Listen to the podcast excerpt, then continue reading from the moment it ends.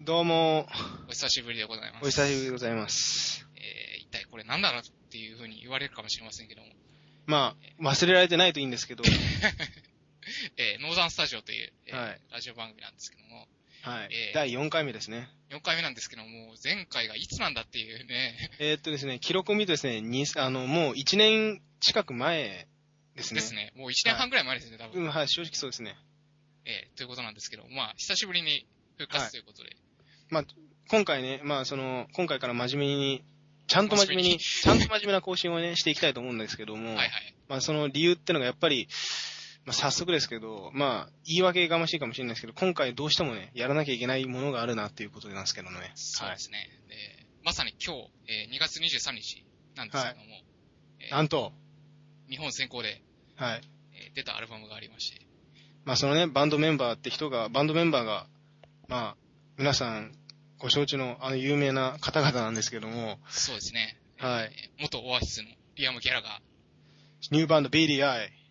ですね、ディファレントギアスティルスピスピーディングっていうアルバムが、この、まさに今日出ました。今日出ました。おめでとうございます。おめでとうございます。で、まあもちろんこれ日本先行なので、はい、そうですね。本国ではまだ、えっ、と、発売されてないですね。そうですね、1週間後の28日かなそうですね。にリでリース予定なんですけども、あまあまあ、ネットではリークしたらしいんですが、まあ多分大体の班はまだフルで聞いてないと思うので、そうですね。はい。えまあ、あ今回は日本人の僕らが、まあレビュー、まあも雑誌とかで文字で流れてますけど、やっぱり聞いた人の話ってのがやっぱすごいそうですね。 リアルなので、えあの、今回はこの全13曲、え全部レビュー、そしていろいろ語っちゃおうかなと思ってますえ。そうですね。まあちなみにボーナストラックが、えー日本版に2曲ついてるんですけども、そうですね、えっ、と、ちなみに、えっ、と、その2曲ってのがまあ、えっと、それぞれの、まあ、えっと、最初に10、2010年11月でしたっけそうですね。はい。に公開された、えっと、ブリング・ザ・ライトというファーストトラックの、はいえっと、まあ、記念 LP 的なものが、えほえ公式サイト限定で発売されたんですけども、それのカップリングの、えー、サンズ・オブ・ザ・ステージという、まあ、これカバカバーですね、これは。ー、はい、はいワールド・オブ・ツイストでしたっけそうです、そうです。のカバーの、えーナンバーと、あとは、えっと、二回目、えー二つ目に、えー公開されたフォーレターワード、まあ、今回のアルバムの一曲目の、はい。それの、えっと、カップリング、これまた公式限定の LP についてたワールド・アウトサイド・マイ・ルームという、そうですね。はい。はい、この2曲ですけども、まあ、今回はそのその2曲よりもやっぱメインの13曲中心に、そうですね。はい、語っていきたいと思います。まあ、すでにこの2曲自体も発表されてますので、もう、はい皆さんまあごご存知だと思いますね。ですよね。まあ、ネットでも普通に聴けるので、そうですね。はい。はいで、まあ、ということで、そうですね。えーっと、で、まあ、本題に入るのもいいんですが、 はい。えっと、まあ、美味しいものは後に取っとくというこ とで、まず、まあ、軽いニュースをいくつそか、うですね。はい、言っていきたいと思います。まあ、あ、正直ですね、えっと、まあ、最初はこの、この時期2月の後半ですが、まあ、まあ、正直言って、まあ、今日ね、暴露すると、録音日23日なんですけども、そうですね。まさにそうです。はい。で、まあ、その発売日の、まあ、本来ならニュースがこれだけだったはずなんですが、はい。えっと、ある大物バンドが1個緊急リリースをしたためにですね、そうですね。はい、1個ニュースが増えたんですけども、そのバンドは、えーレディオヘッドですね。レディオヘッドですね。これですね。まあ、実はその、まあ、金曜日でし、金曜日、土曜、木曜日かなえっと、そうですツイねッ。ターで。はい。ちょっと、あの、なんか変なお知らせが、いきなりはいポンと出まして、 8個来いよみたいな感じですよね。金曜日18時59分、渋谷8コート。はい。え、これは結局、えっと、まあ、来なかったか何もなかったという、え、まあ、結果的には何もなかったんですけども、はい。えーまあ、予定ではそこのスクリーンというか、まあ、ビジョンに PV をは流いす予定だったらしいんですけども、ああ、結局そうだったんですか。えーただ、あの、あまりにも反響が大きすぎて、えー結局中中止止になってしまったと。トムヨークが。そうですね。はい。まあ、そしてその、まあ、バレンタインデーの2月14日にですね、一つ発表があったんですけども、はい。えそれに合わせて、アルバムも発売するといきなりですけども、そうですね。一週間もしないうちにもう出すと。はい。いきなりでき、で、タイトルが、えっと、ザ・キング・オブ・リムスということで、そうですね。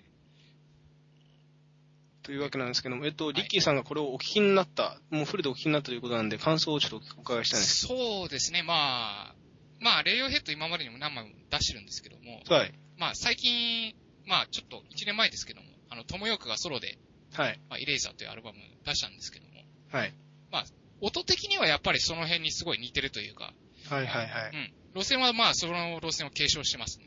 ああアトモスフォーピースの延長上。そうですね。そまあ、それにほとんど近いというか。で、はいはいまあ、そのうち一曲、まあ、Give Up the Ghost っていう曲があるんですけども、はい。えー実はこの曲、フジロックでもうすでに披露してまして、おー。えー意外なことにですね、そう、はい。なんか聞いたことあるなと思ったら、それは聞いたことあるんですよ。 当たり前なんですけども。はああ。じゃあ、一曲はまあ、すでに知っている、馴染みのある曲が公開されるということで。い。まあ、ただ、ライブ行ってないファンにはまあ、あんまり正直言って、な、地味がやっぱなかったんですかそれとも、結構流れてました。うーんそうですね。まあ、どっちかというと、まあ、うん、なんて言うんでしょう。まあ、僕もちょっとレディオヘッドめちゃくちゃ詳しいというわけではないんですけど、あはい。そうですね。まあ、まあ、音的にそんなに大きな変化があるわけではないので、あうん。まあ、その辺のお音が好きな人は、まあ、いけるかなと。あ。ああ、まあ、レ思いますけどもそう、まはあ、いこのリリースの仕方もすげえなんか、レディオヘッドらしいというかなんか、そうですね。かなり変わってる、ますよね。前作はなんかそうです価ね格決めていいよみたいな。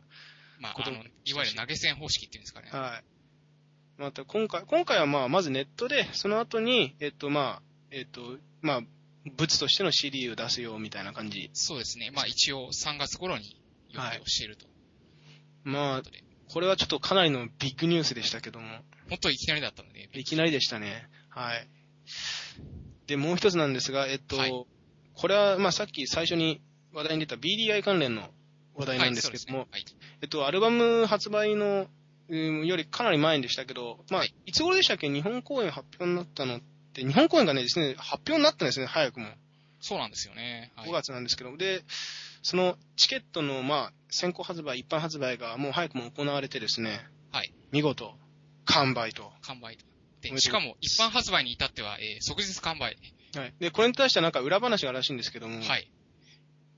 えっと、どんな裏話があったんでしょうかえっ、とですね、まあ、実はこれ、あの、僕、2月の19日土曜日に、はい。えーまあ、JF の、えーまあ、視聴会というイベントがありまして、はい。アルバムを、まあ、ざ先に全曲聴けるという、はい。まあ、で、まあ、プレゼントもろもろもらえるというイベントがあったんですけども、えっ、とですね、すまあ、司会が、あの、サマソニの MC とかでおなじみのサーシャという人だったんですけども、はい。えーまあ、この方が、まあ、まあ、当然一般発売のチケットのその日当日だったので、はい。まあ、チケット売ってますよという、まあ、そういうお知らせをしたんですが、宣伝ですよね、いわゆる。えはーいた。だ、えーその彼が行った頃にはもうチケットはすでに売り切れていましたという。つまり、同時進行でもうなくなっていたと。えーいや、あの、もう彼が言う前になくなあ、っもて、う同時進行ですらなかったということですね。そうですね。はいはい。そんまなあオチもありました。その視聴会行ってきたら、まあ、よほどのファンでしょうから、多分、まあ、チケットは当然、スマッシュとかで取ってるんだと思われますが、はい。ただですね、はあいの結構チケット持ってない人もいたんですよ、実際。あ、そうなんですか。ええで、チケット買った人って言ったらあんまり手上がらなかったんですよね、実とい際う。ことは、残念ながら、その人たちの大半はもうさよなら無理ってことですね。残念な がら。あいにくですが。はいい。やーそう、これはかなり、まあ、会場が、まあ、ゼップ東京を含む、まあ、全部、えっと全部全部で東京すね。全部東京、大阪、名古屋、すべてゼップということで、はまあ、決して規模は大きくないんですけども、そうですね。まあ前回が、まあえっと、最後の、まあ、オアシスの、今のところ最後の来日になってしまった単独ツアーでは、まあ、幕張とかを使ったので、そうですね。かなり縮小されてますが、まあ、それでもこの瞬殺ぶりはやっぱすごいですね。さすがというかなんというか。話題性はやっぱかなりあった日本でもありありますし、いや本国なんかもっとすごいんじゃないですかね。あの、本国はまあ日本の比ではなかったみたいで、もう、ほんと数分単位でなくなったそうですよ。らしいですね。なんか30分でなんか UK2 は全部完売みたいな。やべえな、こいつみたい30分なっ。て買えないだろっていう。ですよね。うん。うんだからまあこれもかなりあれですよね。で、まあその BDI、日本ツアーの他にもいろいろなんか本国でも、えーそうですね海外でもツアーフェスとかどんどん決まっていったそうで。そうですね。夏フェス関係は結構もう出演が続々と決まってたり、そうですね。まあ最近だとティーンザパークとか。これメンツすごいですね。これ見たんですけど、なんかありえないですよ、ほんと。主催者かなり金巻いた系ですよね。これかなり、まあ僕もびっくりしてるんですけど、BDI も含めてかなり豪華なんで、これに、まあ出演できるのは結構 BDI にとって大きな、あれになるんじゃないですかねそう。ですね。まあ、BDI はまあ、ヘッドライナーではないみたいなんですけど。ですね。まあそれでも、出演できるのだけでもかなり、すごいですよ。だってこれ、頭にアークティックモンキーズ、コールドプレイ、フーファイターズ、パルプですよ。パパルプの共演ということはもうこれはなんかブリティッシュの匂いが、そうですね。まあ、さらにしマイケ、マイケミカルロマンスだとか、はい。ウィーザーも入って、マニックスも入ってる。すごいですね。これはかなり面白いですけど、まあそんな感じで BDI もどんどん活動していくというはい。流れのニュースだったんですけども、はい。まあ、やっぱこの2つのニュースはでかかったから、レディオヘッド含めてこの2つはでかかったかなって感じですよね。そうですね。まあ、いい意味で振り回されましたね。はい。もう、本当ここ1、10日ぐらいの話ですよね。どっちそうなんですよ。はい。だからすげえなって感じですけど、はい。今年はなんか、いろいろのっけから面白そうな年になりそうですが、はい。えーでは早速、はい。本題の方に行きたいと入思いりま。ますしょうか。はい。えーっとですね、はいまあ、まずこのバンドの経緯的なものもやっぱ、まあ、皆さん知ってると思うんですけども、やっぱ、はい触れた方がいいかなってのはやっぱ、そうですね。まあ、何もないよりは、うんですよね説明した方がいいと思うので。はい。まあ、えー皆さんご存知のように、はいえー、オアシスの、えー、オアシスという、あの、U- UK ロックの番組とか、まああ、りましたね。ありました。まあ、約1年半前まで活動してたんですけども、はい。えー、そのメンバーのひ、え筆頭ですね。ー、人、えー、まあ、リアム・ギャラが、はい。まあ、兄弟でバンドやってて、もう一人はノエル・ギャラが、兄の方なんですけども、兄の方が脱退宣言をしてしまいまして、いやー、これは、まあ、正直言ってオアシスのね、っていう人の人気はもう、かなりす、まあ、かなりの大きなバンドですから、このニュースはかなり当時、1年生、あ2年、1、2年前話題になりましたけども、そうですね。まあ、日本のテレビニュースにも出たぐらいですからね。ですよね。まあ正直、まあファンとしてショックでしたね。そうです。ね。で、まあ、そんなショックも、まあ、言えない中、はい。えー、リアムの方は、もうすでに新しいバンドを、着々と。準備を進めていまして、はい。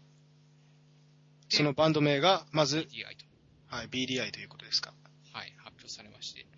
で、まあ、去年の11月ですかね、はい。え1曲目の Bring the Light という曲が、フリーダウンロードが。そうですね、いきなりもう始まりまして、はい。まあ、そこからもう怒涛の勢いでもう次々と。あの、このこんなに公開していいのってぐらい曲公開してきましたよね、正直。そうですね、正直早かったですよね。 かなり、うんただ、あの結果的に見ると、マネージメント側はうまくやってったな、と思いましたね。ああ、そうですね、まあ、結果的にリークもかなりギリギリだったんで、はい、そう、なんだかんだ言って、うまく来ましたね。その話題を絶やすことなく、そうですね、はい。で、そのタイトルが Different Gear Still Speeding ということで、はい。アルバムのタイトルですね。はいえー全13曲では、いやー、これ、まあ、もうリリースされてるんで僕らは聞いたんですけども、いはいリキリキさん、えっ、と、まあ全体、パッと聞いてどんな感じでした全体的に。いや、やっぱりね、これすごいかっこいいなと思って、はうん、なんかやっぱりそのリアムの好きな、まあ、ビートルズであるとか、ザ・フーであるとか、ストーンズであるとか、まあ、そういうところの影響はもちろん、すごい色濃く出ているんですけども、い。はい。えーまあ、その中でももう自分色にこう、していこうという、すごいはいなんか強い意志が感じられましたね。そうですね。まあ僕は受けた、やっぱ受けたのは、あの、まあ、正直言って、オアシスの時のリアム・ギャラガーとは全く180度違うリアム・ギャラガーになっていたかなっていうのはかなり感じ取れて、その、他のメンバー、えーゲム・アーチャー、アンディ・ベル、はい。まあオアシスメン、オアシス時代がメンバーですけどが、かなり気合入ってるかなっていうのは感じられました、ねそうですね、非常に頑張ってますね。はい。そう、普通にだ、ただのロックンロールアルバムだけじゃない、彼らなりの新しい色付けがされてるかなって感じを受けました。そうですね。まあ、オアシスではなかなかこういうのは出なあかあ、っもう全然違いますね。はっきりた、言あって。るので、はいそうですね。まあ、はいイメージはちょっとガラッと変わったかなというそうですね。感じで、あ、まあ、その1曲ずつ、レビューというか、そういですろねいろ深く掘り下げてみたいと、早速行くわ、行きたいと思うんですが、はい。ではもう早速行っちゃいますか。そうですね、1曲目からもうガツンといっはい。てしまいました。え1曲目、えー早速行っちゃいましょう。えー、4レターワードです。はい。まあこれ一、えー、2番目に出たのかなこの曲はもう。はい、2つ目の公開ですね。そうですね。でも、まあ、ほとんどの人はもうこれ多分聞いてると思うんですけども、 PV も出てますし、出てますね。まあ、これでも1曲目からすごい勢いのある曲ですよね。はい。まあ、この13曲なんか、ぶっちゃけ最もオアシスっぽいですよね。そうですね。僕は僕そういう的にはそうですね。僕はそういう印象を一番受けたかなっていうのがあって、うん。はい。まあ、この全体的な中で見ると、やっぱり1曲目はこれしかないかなっていう感じはしますよね。そうですね。やっぱ疾走感が一番ありますよね。はやっぱ、つかみは大事っていうのもあるんでね。はいい。で、まあ、まあ、かなタイトルはかなり汚いんですけど も、4文字言葉、そうでまあ、すいね。ろいろ汚い言葉、隠語ですけども。そうですね。で、まあ、それとは裏腹にかなりかっこいいえーロック曲でして、まあ、僕が、えー印象を受けたのは、本当やっぱさっきも言いましたけど、疾走感っていうのがかなりこれには感じられるかなってのありましたね。うん、そうですね。はい。で、やっぱり、あのーこの、い最初正直言って、まあ、あの、ファーストアルバムの1曲目って、しかもオアシスのメンバーってことを考えると、正直一瞬ロックンロールスターが頭をよぎったんですけども、まあそうですよね。 あれとは違う意味で印象付けうまくいったかなって感じがうん。しますね。なんかあこのう、バンドのカラーはすごいこれで出てますよね。出てますね。えっと、PV もかなり最近、まあ、あの、ショックオブザライディングと監督確か同じなんでしたっけなんでしたっあ、けそうでしたっけね、確か。はい。で、PV もかなり、けかなり最下な感じなんですけど、で、ただ、うまくロックでままとまってて、ただ唯一ですね、はい。最初一聴して思ったのは、サビが弱いかなーってね、最初一瞬思っああ、ははは。ただ、なんか、でもロックンロールスターともさっきも比べちゃうっていうのだったんですけど、やっぱり、明確なサビが一瞬ないかな、ちょっと、あの、パンチに欠けるかなとは思ったんですけど、はい。あの、やっぱ、それを補ってあり、あまりある、やっぱこの、何回も言うことになりますけど、疾走感的なものが、うまくそれを隠して、隠してるっていうか、あえてそうしてないのかもしれないですけど、ああ、なるほどね。うまくそれが噛み合ってるかなっていうのは感じました。そうですね。まあ、もうこの曲の大事なとこは、まあやっぱりそこだと思うので。はい。うん、ですね。だからまあ、この曲は、まあ僕的な13曲の中でもかなり、えーか高い部類に入るいい曲だと思います。まあ率直にトータルで見た時にやっぱりこれはいいかなって感じですね。そうですね。まあ、あの、アルバムのオープニングは持ってこいと。はい。でまあ、ラストにはなんか地味変張りのソロも入ってますし、そうですね。面白いですね、これ。ちょっと僕の視点で言うと、まあ、まあ、ちょっと厳しい言い方になっちゃうんですけども、はいまあ、ちょっと感想のギターがもうちょっと頑張ってもよかったかなっていう気はしないでもないんであすよ。そのまま疾走感のノリでそのまま突っ込みましたんで、うんそのその乗り一発って感じはしなくもないですね。はい。まあただ、その多分、乗り一発が逆に彼の、あのリアム自身の狙いっていうか、うん。まあ、まあ雑誌でも、あれ、あの、このアルバムの中でも、そのかなり大好きな曲だよって本人が発言してますし、ええそうですね。やっぱノリっていうのを重視したのかなって感じですね。いや、これね、もう、僕ももうすでに発表されてるんで、もう何何度も聞いてるんですけども、はい。やっぱこれ、スーッと入ってきますね、こあの、自分の方に。ですよね。うん。すあごのいまあ入りやすいです。はい。だってその、じゃ、あの、もうちょっとソロ対、あれかなっていうソロも、うん。オアシスと全然違うソロの弾き方をゲームがしていますよね。そうですね。まあ、これ多分弾いてるのゲームだと思うんですけど。ですよね。はい。だからまあ、これはこれで全然ありだなっていうのはうん。あありますね。そうですね。はい。そして、はい。 2曲目、ミリオネア。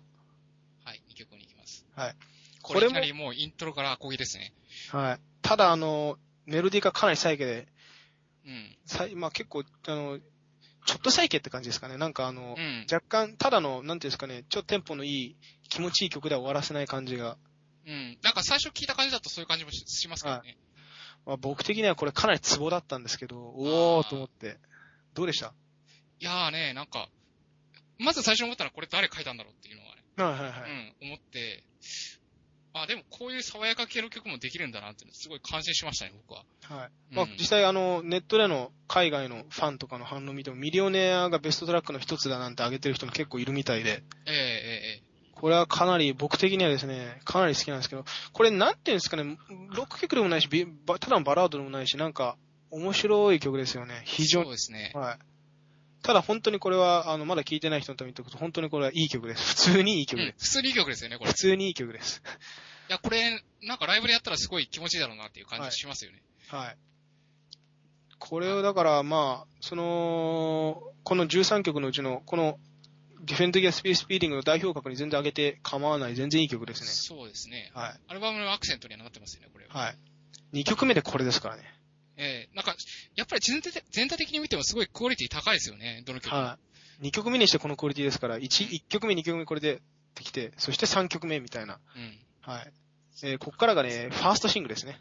そうですね、次の曲、ザ・ローラー。はい。まあ、これはね、あの、僕、のっけから言っときますけど、名曲ですよ、やっぱり。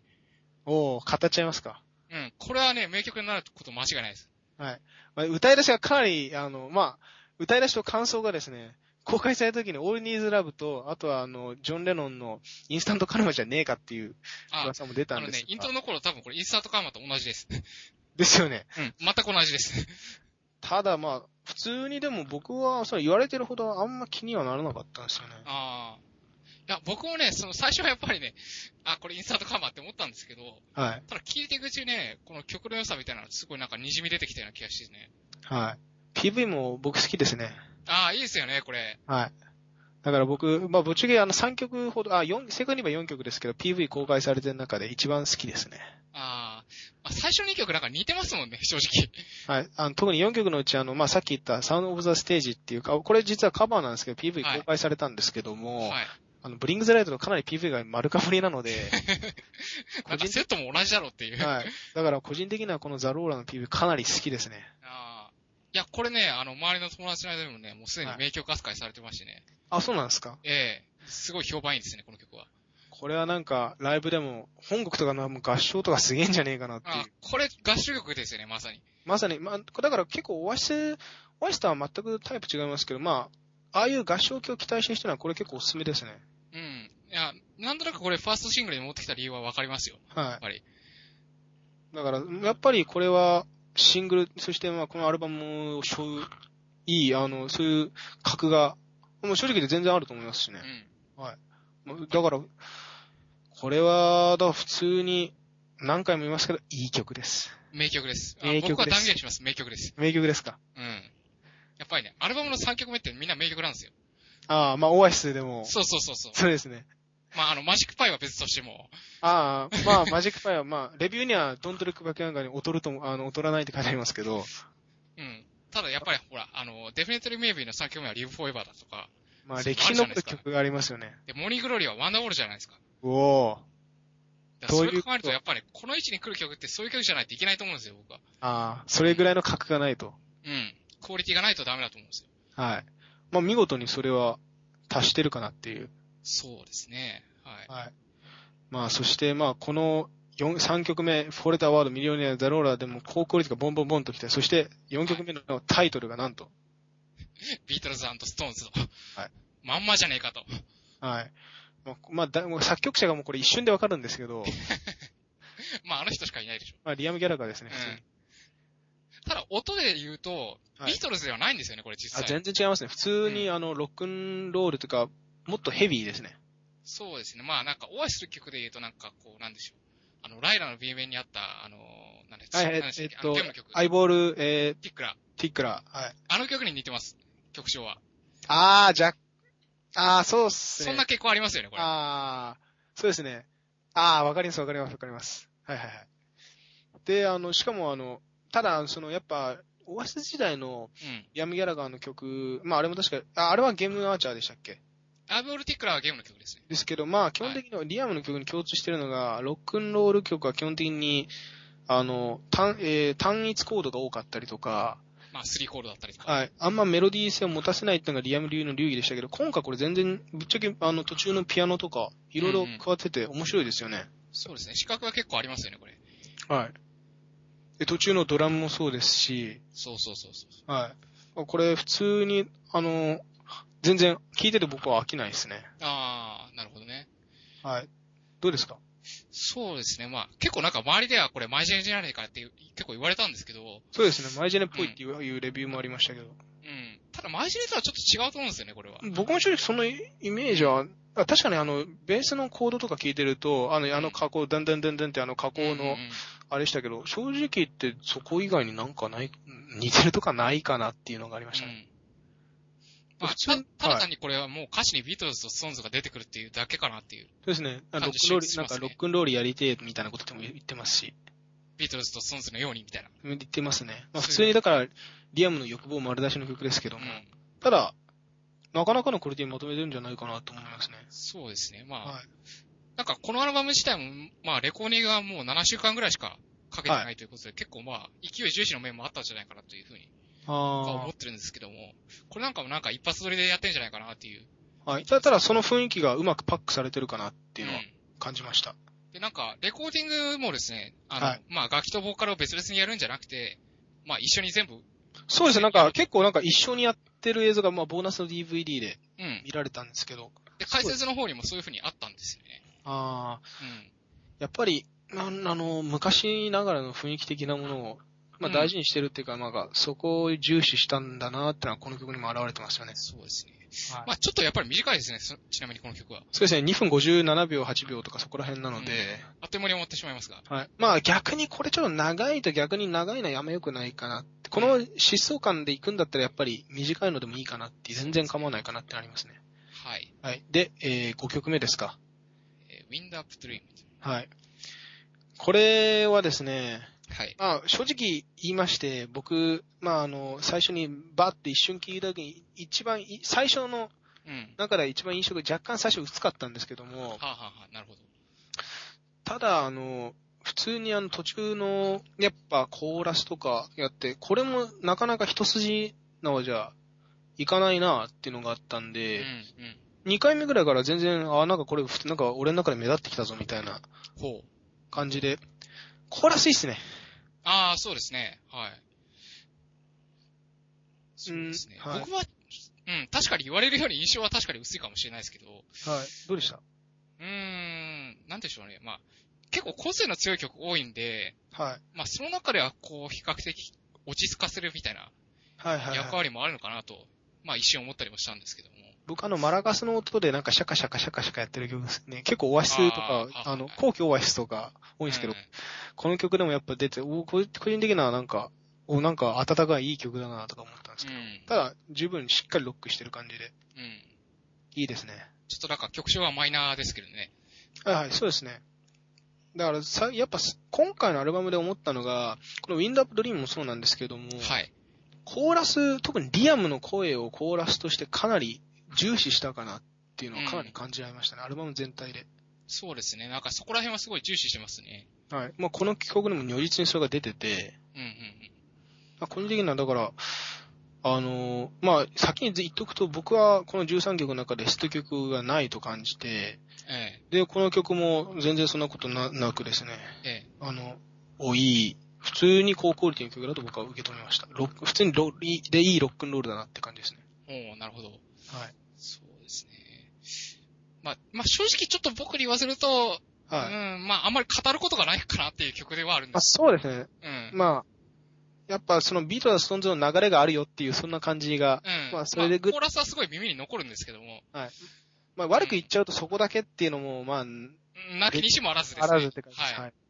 まあ、そんな感じですけど、まあでも、なかなかの栗だと思います。はい。。はい。そういうわけそでして、まあ、その次、皆さん、えー、一番、これ多分一番有名ですね、このアルバムそ。うですね。えー、ブリングザライト、さっきもで話題に出ましたが、これはまあ、まあ、先に公開された曲なので、まあ、はいほとんどの人はもうご存知だと思います。で、まあ、評価を見てですね、真っ二つに割れているとうん。感じなんですけど、僕は普通に大好きなんですけど、ああ、ははは。まあ、えーこれが一曲目だったっていうのが逆にこう、印象をこう、賛否両論にしてしまったっていう感じはしなくもないんですよ。いあーリッキーさんはどうですか、や、僕はね、全然ありだと思ったんですけども、はい。ただ、BDI のイメージがこれでいくとまずいかなっていう一瞬思いま した。うん。あーなるほど。これだとまずいだろうと。あの、これ正直言って、かなりの、あの、もうリアム色全開のあの、オアシスにあったようなリアムの、リアムのロックンロールなんですよね。まあ、やっぱり 60s、70s の雰囲気をまあまあ出してるという。はい。まあ、本人はあの、古き良き頃が大好きなうのんで、で、あの、普通にあの、ジェリー・リー・ルイスじゃねえかとか、いろいろ言ってますが、僕は、まあ、このピアノの連打、しかもあの、珍しく女性コーラスがあ、入ってますね。入ってまし、入ってたりとか、僕は結構なんか、今までのリアムのロックンロールって、その周りの人はリアムの今までのロックンロールじゃねえかっていう人いますけど、うん僕は逆にあんまそういう風に感じなかったんですよね。ああ、なるほど。ただ、これでね、すごい、オアシスの色を払拭したっていうのは僕感じたんですよ。あ、それは役目を果たしましたね。うん。あの、今までのような、こう、オアシスのイメージを、まあ、見事にぶち壊したというか。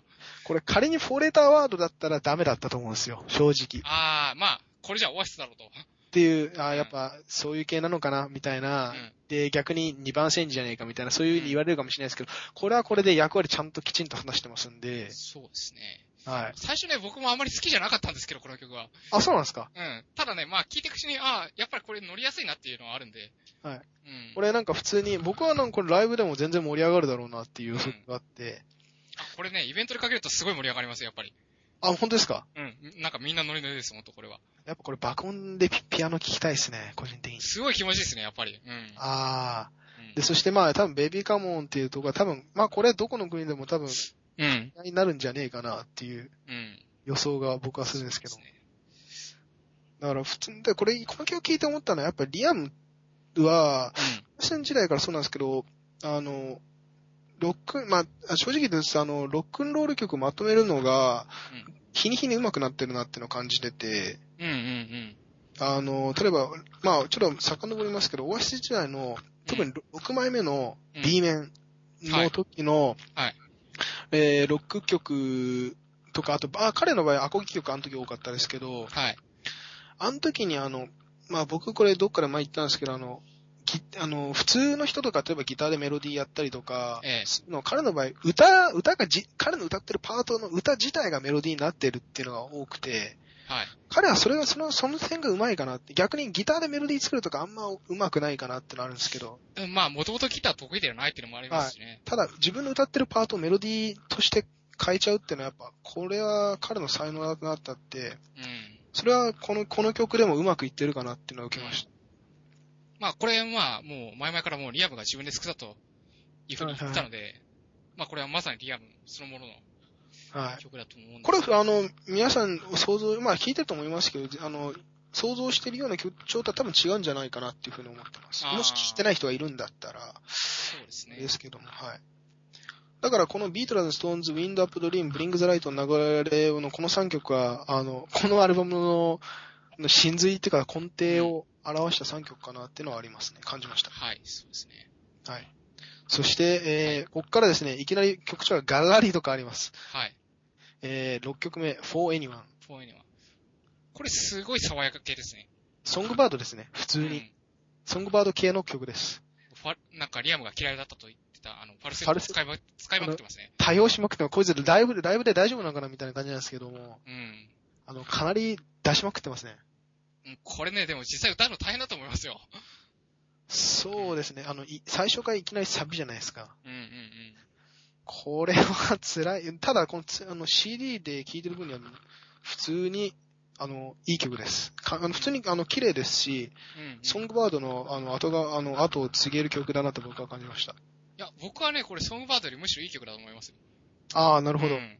あの、展開とかもすごいなんかこう、綺麗だし、はい。自然ですよね、やっぱり。はい。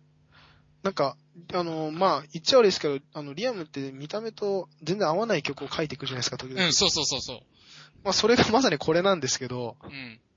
全然荒々しくない、むしろ、あの、なんか、ベタベタのラブソングなんですけど、歌詞も。うんうん、そうですよね。逆にそれが、すんげえ綺麗で、おーっていう感じですね。これはベストトラックの一つに余裕で入りますね。うん、そうですね。はい。この、あの、メロディーとかよりも彼の声がうん、まあ、そうですよね、これは。素晴らしいです。はい。えー、そしてですね、7曲目、はい。キル、キルフォーワードリームということで。はい。僕はですね、はい。これはまあ、某、えー雑誌、まあ、ロッキン読んで、えっと、シャンパンスーパーノヴァに匹敵すんじゃねえかみたいなあー、なるこほとど。が書かれてましたが、えっと、リキさんどういう印象を受けましたうん、そうです。まあ、シャンペンまではちょっといかないかなっていう感じはしますけど、はい。ただなんでしょう。こう、ロック系の曲が続いた中ではすごいアクセントになるはい。べき曲かなと。明確なサビがないですよね、この曲。うっん、ていうのそうですね。はい一。瞬受けて、だからそこは多分パンチ力に浅くなってるのかなっていうのはあったんですけど、うん。ただこれなんか、そうですね。これ誰が書いたんだろうっていうふうに思うと。なんかリアムじゃないような気がするんですよね。まあ、ドリームって単語入ってるからアンディじゃねえかみたいな意 見も最初あったんですけども、ちちょっと安直ですよね。 だからこ、ただこの曲自体は、あのまあ、クオリティが低い。歌い出しとか普通になんか透き通ったリアムの声って僕好きですね。あー、なるほどね。多分これをシングルで出したら、んってなるかもしれないんですけど、このうん For Anyone から、うんまあ、この後もバラード続くんですけど、はい。で、まあ、6曲も挟んでしまいましたけど、このアルバムで見た時には全然、あの、劣ってはいないなっていうのを感じました。あー、そうですねで。この曲もコーラスがいろいろかかってて面白いですね、後半部分に。そうですね。これなんか雰囲気で言うと、あの、はいオアシスの、えー、5枚目でしたっけあの、ヒーザンケミストリはーい。の、えー、そうですね。えー、何でしたっけあの、ジョニー・マーが参加してる曲。 ジョニー・マーが参加してる曲、えっ、と、えっ、と、リトル・バリットじゃねえや、えっ、と、違います。ストップ・ストップじゃなくて、えー、あれ、やばい今、頭の中で、頭の中でベターマンしか出てこないっていう。はい、違います。違います。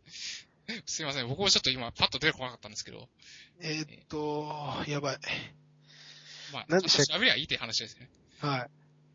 あまあ、ただ普通にあの、これ、仮にオア、これ、バラードの中では、今回の中で一番オアシスっぽいかなっていう印象を受けました。ああ。あ、思い出しました。えっ、とね、probably all in the mind。ああ、プロ、ああ、そう、プロ、ああ、ああ、わかります、わかります。ああ、そうだ。すごいあれ似てるじゃないですか、わわかるわかるわかるわかるわかるわかる。すげえわかります。なんかるジョニー・マーがやってそうじゃないですか、 俺。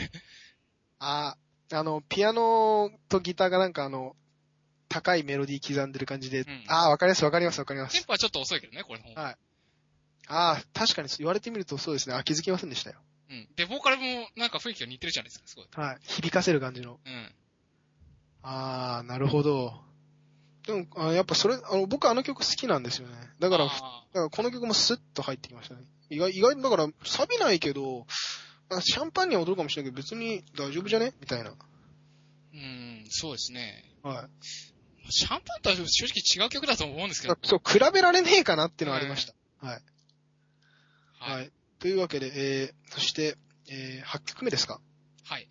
えー、これゲームが書いたらしいですけども、えー、Standing on the Edge of the Noise ということで。そうですね。この曲のタイトルどっかで聞いたことありますよね。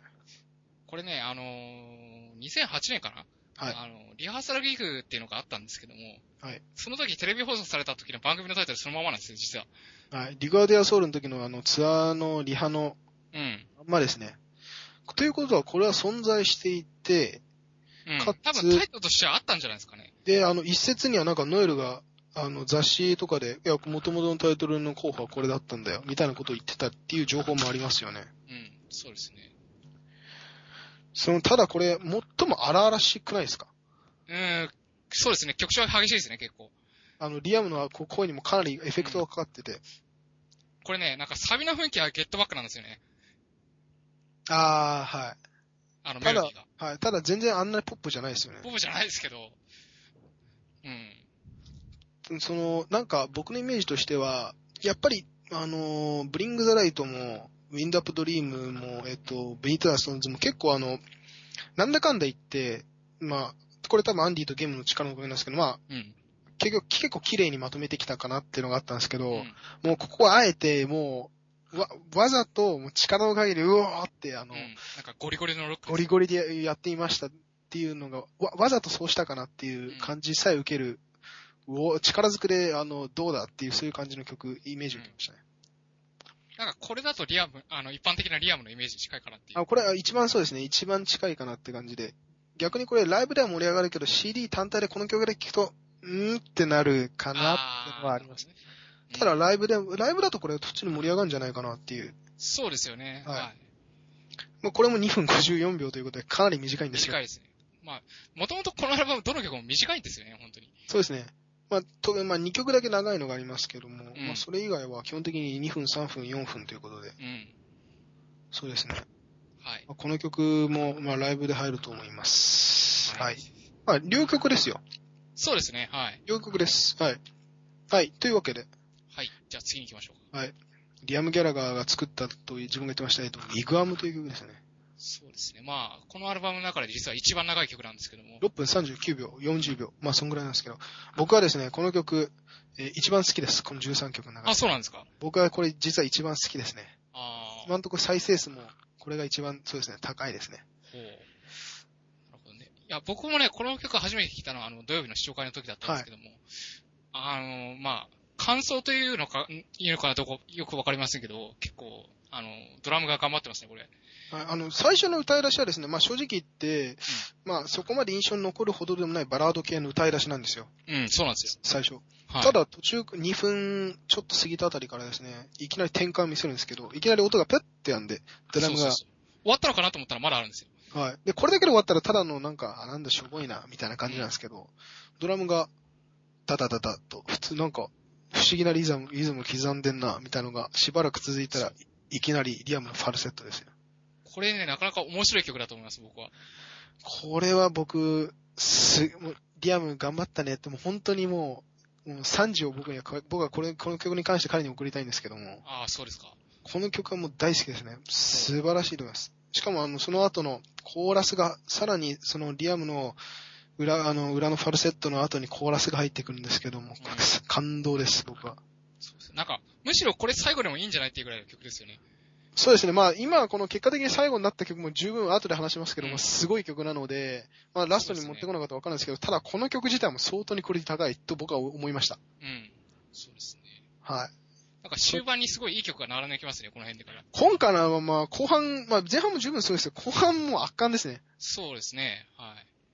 だから僕はこの曲はもう絶賛です。皆さんお勧めします。ほう。はい。ぜひ聴いてみてください。これね、でもライブでやったらどうなるんだろうって思いますよね、やっぱり。合唱系のバラードではないですよね。ないですけども、ただどういうアレンジをするのかなとか、すごい楽しみなんですよね、やっぱり。ですよねうん。ただまあ、多分合唱になるのは一番最後の、あの、カミングアップでしたっけとか叫んでる、あの、みんなで合唱してるコーラスあるじゃないですか。はいはいはいはいはい。多分あそこは合唱になるだろうという予測はしてるんですけども、他がどういう風な盛り上がり方するのか気になりますよね。そうですよね。はい。だからまあ、僕は、えーおすすめです。はい。ろはい。というわけで、えーまあ、これ、ここまでバーっと見るとかなりもうバラエティに富んでるなっていうのがあるんですが、はい。まあここでもう一回、あの、まあ、ウィグアムを挟んだ後、もう一回、ね、これはどっちかっつうと、あの、アルバム前半の6曲に近い感じなんですけども、あそうですねスはいスリーリングサーカスというはい。 6曲が次に9曲目控えてます。はい。どうですかそうですね。これ、これは、うーん、なんて言ったらいいんだろうな。なんか、ソンズのようであり、うん。か、あの、ただその、ブリングザイルドとか、もしくはスタンディングズ・ジェーブズ・ノイズみたいに単一メロディーとかそういう系じゃなくて、そういう系じゃないですね。ですね、僕はあのあの、6枚目の、うん。あの、アベル・ウィル・リングとか、はいはい、はい。ああいう、その、重いギター持ってるけど、ただメロディアスではあるよ、みたいなはい。感じに似てる。まあもちろんメロディーとか全然違うんですけど、ただ、はい。僕はちょっとそれに近い印象を受けましたね、最初。ああ。なるほどね。で、サビも、なかなかね、これ、スリーリングサーカスってタイトルを、あの、シシャウトしてるんですけど、僕はこのリアムの力強い歌い上げっぷりが、この曲では、うまくかっこよく決まってんなって感じました。うん。そうですね。はい。うん。で僕は好きですね。あ、そうですか。はい。はい。いや、僕はね、うーん、なんて言ったらいいんだろうな。ただね、はい。他の曲に比べると、まあ、地味かなって地いうのは。味は地味なんですよね、だから。なんかあんまり耳に残らなかったんですよ、最初聞いた時も。例えば、ウィンドアップドリームも最後にコーラスあるじゃないですか。はいはいはい。これ、あの、コーラス一応かかってます。そこまであのメロディー系のコーラスじゃないし、普通に6曲だけで押押してみたって感じなので、そう。で、前のウィグワムがすごい印象強いから、余計にそう思っちゃうんですよね、やっぱり。そうあの、前後に控えてる曲がすごすぎるんですよね。うん。まあ、後で説明しますけども。はい。まあ、そ、まあ、ありますけど、あの、だからライブ、あの、実はですね、あの、はいこれ、に今日23日ですけど も、はい。あの、アメリカのラジオ局がで、あの、スタジオ録音された彼らのレビリアのライブ4曲放送されて、この曲実は演奏されてるんですよ。ああ、そうらしいですね、なんか。はい。で、僕、早速聞いたんですけども、はい。ライブだとなかなかかっこよく決まってんじゃないかな。もしくはそのアレンジで行くんであれば、ええ普通にあの、結構 CD に近いタイトル、あの、感じのアレンジです。あ、そうですか。はい。ただ、あの、ロックしてて、僕はライブだと、多分この曲ライブで化けるんじゃないかなっていうはあ予想はしてます。そうですね。あ、これシアトルのラジオ局ですね。はい。あまさに22日なんです。まあ、つい昨日なんですけども。はい。で、この曲だから、あの、アレンジは CD と同じでも、ただ、んあの、盛り上がる曲で、ライブだと化けるなっていう印象を受けました。ああ、なるほどはいね。。そんな感じです。はい。えー、そして次の曲ですね。はいどんどん行きますけども、これはアンディの曲だと言われてますが、はい。えービートゴーゾーン。はい、そうですね。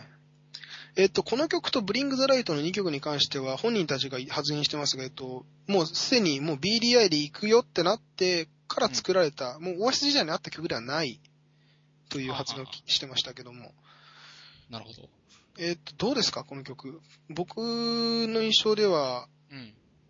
あの、アルバム、僕はまあ、ウィガーも一応 1, 番にしたんですけども、はい。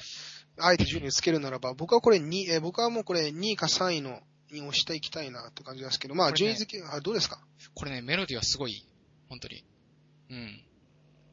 ただ、歌い出しがかなりあれ、どこあの、ハローグッバイかなって一瞬思ったんですけど、ああ、 なるほどね。歌い出しがハローグッバイかなって一瞬受けたんですけども、ただ、サビは全然、あの、オアシスとは違う意味で合唱し、できる曲ですよね。ああ、なるなんか、うん。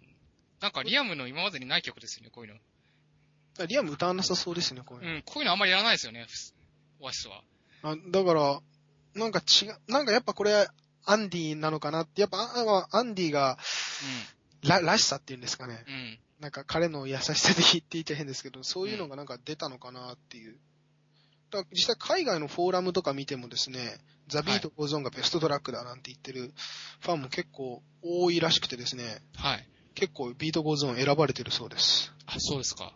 はい。うんなるほど。ライブアレンジ、僕は実はあの、さっき、先日の、えーさっき言ったラジオ局でこの曲もライブで演奏されてるんです、あ演奏されてるんですけども、はい。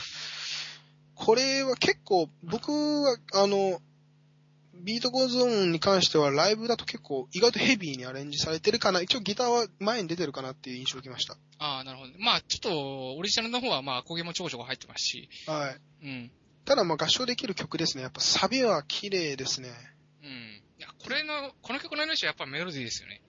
あの、このアルバムメロディー全体的にあり、あの、多めに入れ、取り入れてあって、すごいですよね。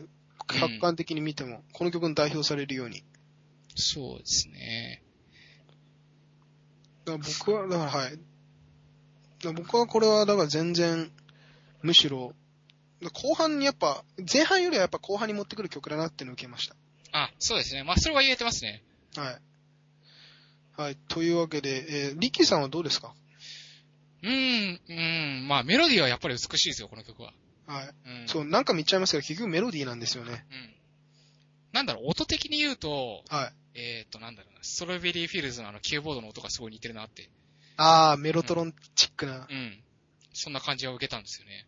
あー。まあ、これも多分ライブで見てないとわかんないなっていうのは正直うん。ある、ありますけども。まあでも、なかなか、なかなかっていうか、かなりの、両曲ですよ、両曲。両曲で、かなりの両曲です。そして、えー、まあ、どんどん来ちゃいましたね。なんと13曲目、もう最後。最後です。早いですね。ザ・モーニングさん。はい。どうですか、モーニングさん。いやー、最後はこれしかないでしょ、やっぱり。ルッキンググラスですね。うん。うん。ね。あの、ラーズのルッキンググラスです。最後あーラスはいはいはいはいはい。トただ、かなりクオリティ、かなり高いです。そうですね。これ絶対終オアシオアシスじゃ、まあ、オアシスではないなっていうカラーが全然違うので。うん。いやー、まさか、これ6分6秒の曲なんですけど、まさか最初の展開からあそこまで変わるとは。うん、そうなんですよね。最初はもう静かに悪、悪意から始まるんですけどね。あ、バラード系か、みたいなう。ん。ところがところが。どんどん目まぐるしく。いきなりドラムとギター入りましたね、あそこエレキで。そうなんですよ。だから僕も最初聞いた時すごいびっくりして、ズーンって。えって思って。そう。したらその後、まさかの泣き、もうほんと泣きのメロディーですよね。うん。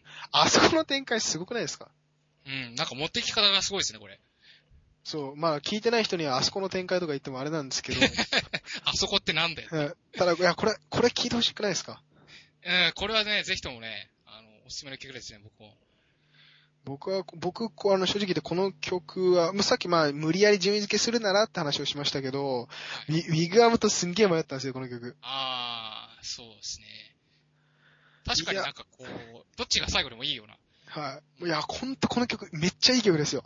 うん。で、クリス、もう、クリス頑張っちゃいましたみたいな。めちゃくちゃ。ゃ頑張ってますよね、これ。超、これ超頑張っちゃ、ラストすごくないですかうん。相当来てますよ、これ。ドドドドドドドドっつって。いやー、これはクリス頑張ったなって感じですね。うんだからもうこれ、いや、これ普通にメンバー、この、その、メンバー全体の、なんか、もう最後、やってやるよみたいな感じが、ふわーっと広がっていく感じで、僕は、非常にいいなって感じですね。そうです。そう、最初は、サンデーモーニングコールのノリかなと思った んですよ。最初は。あーあー、あーわかります、わかります。で、そしたら、あれ全然違うなっていう。うん。一筋縄ではいかないですね、これ。いやーえ今回そういう曲多くないですかうん、なんかね、展開がね、こう、途中で突然変わったりとかね。だから、まあ僕正直でもう4、5回聴いてるんですけど、全然飽きないんですよね。なんか、あ聞くたびになんか、お僕分かってるんですよ。次、あのコーラス来るなっての分かっててあ。うも、ん。全然飽きないようなアレンジになってて、僕大好きですね。ああ、そうですか。まさに、この曲なんてまさにそうっすよ。だって、そうですよね。さ最後の最後に盛り上がりますしね。ほんと、まあ、あの、ラーズ、まあ多分これ明らかに多分ラーズ意識したことには多分絶対そうなってると思うんですけども、うん、まあ、クリスだけに、やっぱり。クリスだけ、クリスだけに多分まあ、モーニングかなりルッキンググラスを、うん、にオマージュされたかなっていうのはあるんですけど、うでもちゃんとオリジナル色に染め上げてて、逆に、逆にこういうのやるバンドが今いないから、そうなんですよね。あんまりロックバンドって今売れないから。そう、あの、そう、よくあの、このアルバム聞いた時にはビートルズのパクリじゃねえかとか、60、70年代とかオリジナリ性がないって言いますけど、逆に、今このサウンドやってるやつがほぼいないんですよね。で、チャート見てもそういう人いないんですよ、全く。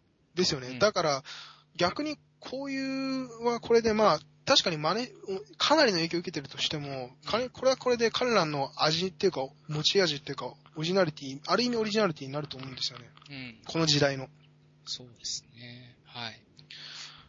や、こうやってみると、うん。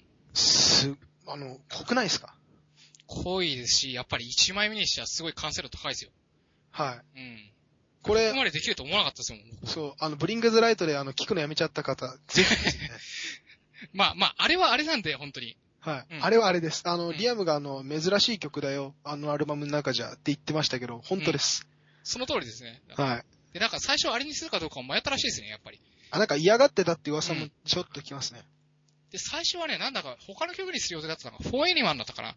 ミリオネアって来ました。あ、そうでしたっけミリオネアとか言ってて、うんで、なんか、でもなんか、あれ、まあ多分、あまあ、マネージメントが正直決めたんだと思うんですけど、最終的には。うんうん。僕的にはでも、うまくいったんじゃないかなとは、 思ってますけど。どうですかそうです。うん、まあ、ミリオネにするんだったらあっちの方がいいかなって僕は思いました、やっぱり。うん。あアルバム聴いてから、まあ、改めて思ったことですけミリオネアはどっちかっていうと引っ張っていく曲というよりは、アルバム全体のど。うん。そういうアルバム全体として13曲にある中でっていう、そういう立ち位置な感じがしますね。まあ、カラーを決める曲というか、そうですね。うん。そういう感じなんで。やっぱそ、こういう意味、だからもう、クオリティ高えなーっていうのが、もう、あもう僕普通に圧巻された、あの、普通に圧倒されたんですよ。普通に正直あ言ーって。なるほど、なるほど。うん。あんこう例えば、オアシスとかの時代のその、あ、次のシングル出ないかな、みたいな、アルバム出ないかなってワクワク、もう久々に感じましたし、ああいう感じの。いや、僕もね、これね、早くライブ見たいと思いました、やっぱり。まあ早速僕らもですね、ライブチケットを実は購入してるんですけども、先行で撮っちゃいましたね。撮っちゃいましたが、いやー、これは楽し、がぜん楽しみじゃないですか。うん、なんかね、で、そう。で、ライブでどういうアレンジするのかっていうのもすごい楽しみだし、やっぱり。ですよね。んしかも、あの、何よりこのアルバムってリアムの、あの、ボーカルが最大限重視されてるんですよね。そうなんですよ。まあ、全部歌ってるから当たり前っちゃ当たり前なんですけどね。いや、その中の持ち味がやっぱ、あの、綺麗に若々しくないですかうん、なんかね、印象としてはね、すごいなんかこう、オアシス初期のそ雰う囲そ気うをそうすごい僕は感じましたね。なんか衝動ありそうですね。どーっていう。うん、そうですよね。だから個人的にはだからこれ非常に、ライブで化ける曲が多いんじゃないかなっていう印象を持ってます。うん。まあ、あとはやっぱりリアムに頑張ってもらって、 はい。喉をね。喉はね、 潰さないように。まあ、さ、ど、えーまあ、どんどんライブ決まっていきますが、はい。まあ、えーまあ、えーと、来日は5月ということで、はい、そうですね。まあ、それまでに皆さんこれをね、聞き込んではい。予習していただければなと。そうですね。やっぱ、じゃあ、今日で、じゃあ、ベストトラックは、えーリッケさん、ザ・ローラってことですかいや、これはもう譲れないです。本当あ、なるほど。名曲です間違いなく名曲です。なるほど。まあ、どっちは、えっ、と、まあ、おそらくザ・ローラも、僕が押したウィガンも、えーライブでやると思うので、うん。いやー、楽しみです。はい。楽しみですね。はい。はいそういうわけで、もう、はいアルバムを一通り理解できました。はい。えーどうですか振り返ってみて。うん、やっぱりね、こう、いや、もちろん期待はしてたんですよ。はい。で、で、まあ、ただね、やっぱり、そのノエルが脱退した後で、はい。まあでかいですよね。どういう風になるのかなと、はいク。オリティ保てるのかなと、正直心配でもあったんですよ。はい。そしたら、まあ、もうところがどっこいですよ、本当に。もうあの、なんか同じレベルに持っていくどころか、普通にもう、全然新しういんカ。ラーを完璧に打ち出しましたよね。そうですね。で、まあ、もっと思ったのは、はい。ノエルはこんなにいい曲を却下してたのかと、あうん、疑問。疑問も若干湧きました、やっぱり。そう、今、その、それが話題になって、まあ、なるんですけど、なんでこれをカットしたのかと。まあ、実際この曲の大半がもう、オアシス時代に実はストックがあった曲で、原型うん。うが。んうんザ・ローラもまさにそうなんですけども、うん。うん。でもそザ・ローラの存在、えっと、ヒーザン・ケミストリーでしたっけはいはいはい。の時には確認されてるらしいんですよね。あ、あのね、タイトルとしてはその頃はもうすでに上がってました。ですよね。ただこれか、その、例えばその、ヒザンのカラーから考えても普通に入れてもよかったんじゃねえかなっていう。まあ、入っててもおかしくはないですよね。ですようね。ん。レターマン消してこれとか、 ベーターマあーまあちょっとね。 あの曲だけはちょっと苦手なんですけど、あの曲と、そう、あの曲はちょっと苦手ですけど、だから普通に、なハングインザバッドプレイスとかの後にこれでも別に、うん。まあありですもんね。あなんでだろうっていうのはうん。あるんですけど、これは、まあ多分まあ、ノエの口からまあ語られないんでしょうけど、ただ気にはなりますよね。そうですね。まあ、まあ多分ノエルも聞くでしょうからね、これは。まあ、そんなリアムもノエルのアルバムを聴くと。うん。なんまあかそ、の、喧嘩はしてても、まあ音楽的なそういうとこはね、やっぱりまあ、業界人ですから。受けたりとかしてるので。いやー、これ聞きて、まあ、ノエルも、まあ、ノエルも、うん、もう出てる、あ、もうもうすぐ出ますから、まはあい。、一週間後ぐらいには仮に意図意図的に聞いてなくても聞くことになると思うので、そうですね。いやー、楽しみです。どっちも楽し。みですねはい。はい。というわけで、えー今回は BDI ファーストアルバム緊急、えーレビューということで、はい。全曲ザーッといきました。 はい。前回までのビートルズのレビューの流れをバッサリと切ってです ね、本当にすいませんね、本当にもう。はい。一年、しかも一年以上スパンを空けてですね、はい。やったんですけど、まあ、え次からは、えー次回予告ということで、そうですね。はい。はい。えっ、と、次回は何をやるんでしょうかはい。えー、まあ、せっかくまあ、リボルバーまでビートルズもレビューしましたので、はい。まあ、そこから続いてまあ、サージェント・ペパーズ、マジカル・ミステリーツアーと、まはあ、い。やっていこうかなと思っているので、後期に入る重要な中後期のあたりですね。そうですね。まあ、そこら辺のレビューは、また次回にやっていこうかなと。また濃い次回になるんじゃないかと思ってます。はい。はい。というわけで、えー今回はこれぐらいで終わりますかそうですね。終わりにしましょうか。はい。というわけで、えーありがとうございました。ありがとうございました。えーいっす